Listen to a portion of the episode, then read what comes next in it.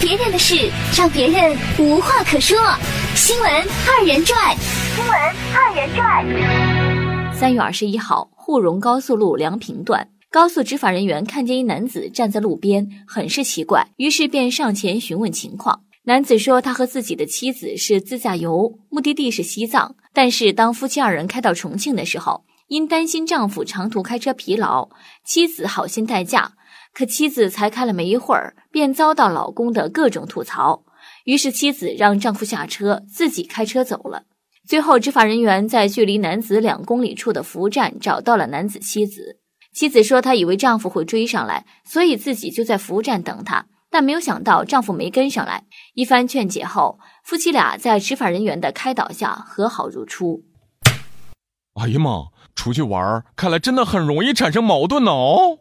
就说我吧，去年十一假期，我说去青岛玩，我女朋友说去西藏，各说各的理由，始终没有办法达成一致的意见。后来女友就说：“亲爱的，要不这样吧，我们折中一下，你看咱们分手怎么样？” 新闻里头的这对夫妻自驾游本来挺好的事儿，结果妻子在开车的时候，这个做丈夫的一直搁旁边唠唠叨叨，唠唠叨叨，被妻子给扔高速路上了。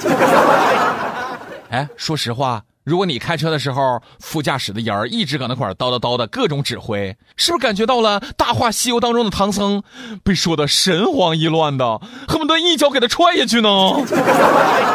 哎，开车不指手画脚。不然很容易打起来，导致双足，这不是一个常识吗？所以坐在副驾驶的人儿最好还是不要影响驾驶员了，因为命都是掌握在驾驶员的手上。万一你叨叨叨叨叨出了意外，那又该怪谁呢？而驾驶员也应该不要太暴躁，脾气比较暴躁，容易冲动，有啥事儿都可以等一等，等到可以停车的时候，把车子停下来好好说，而不是在高速路上就吵架。那样很有可能会导致驾驶员情绪激动，从而造成不好的后果。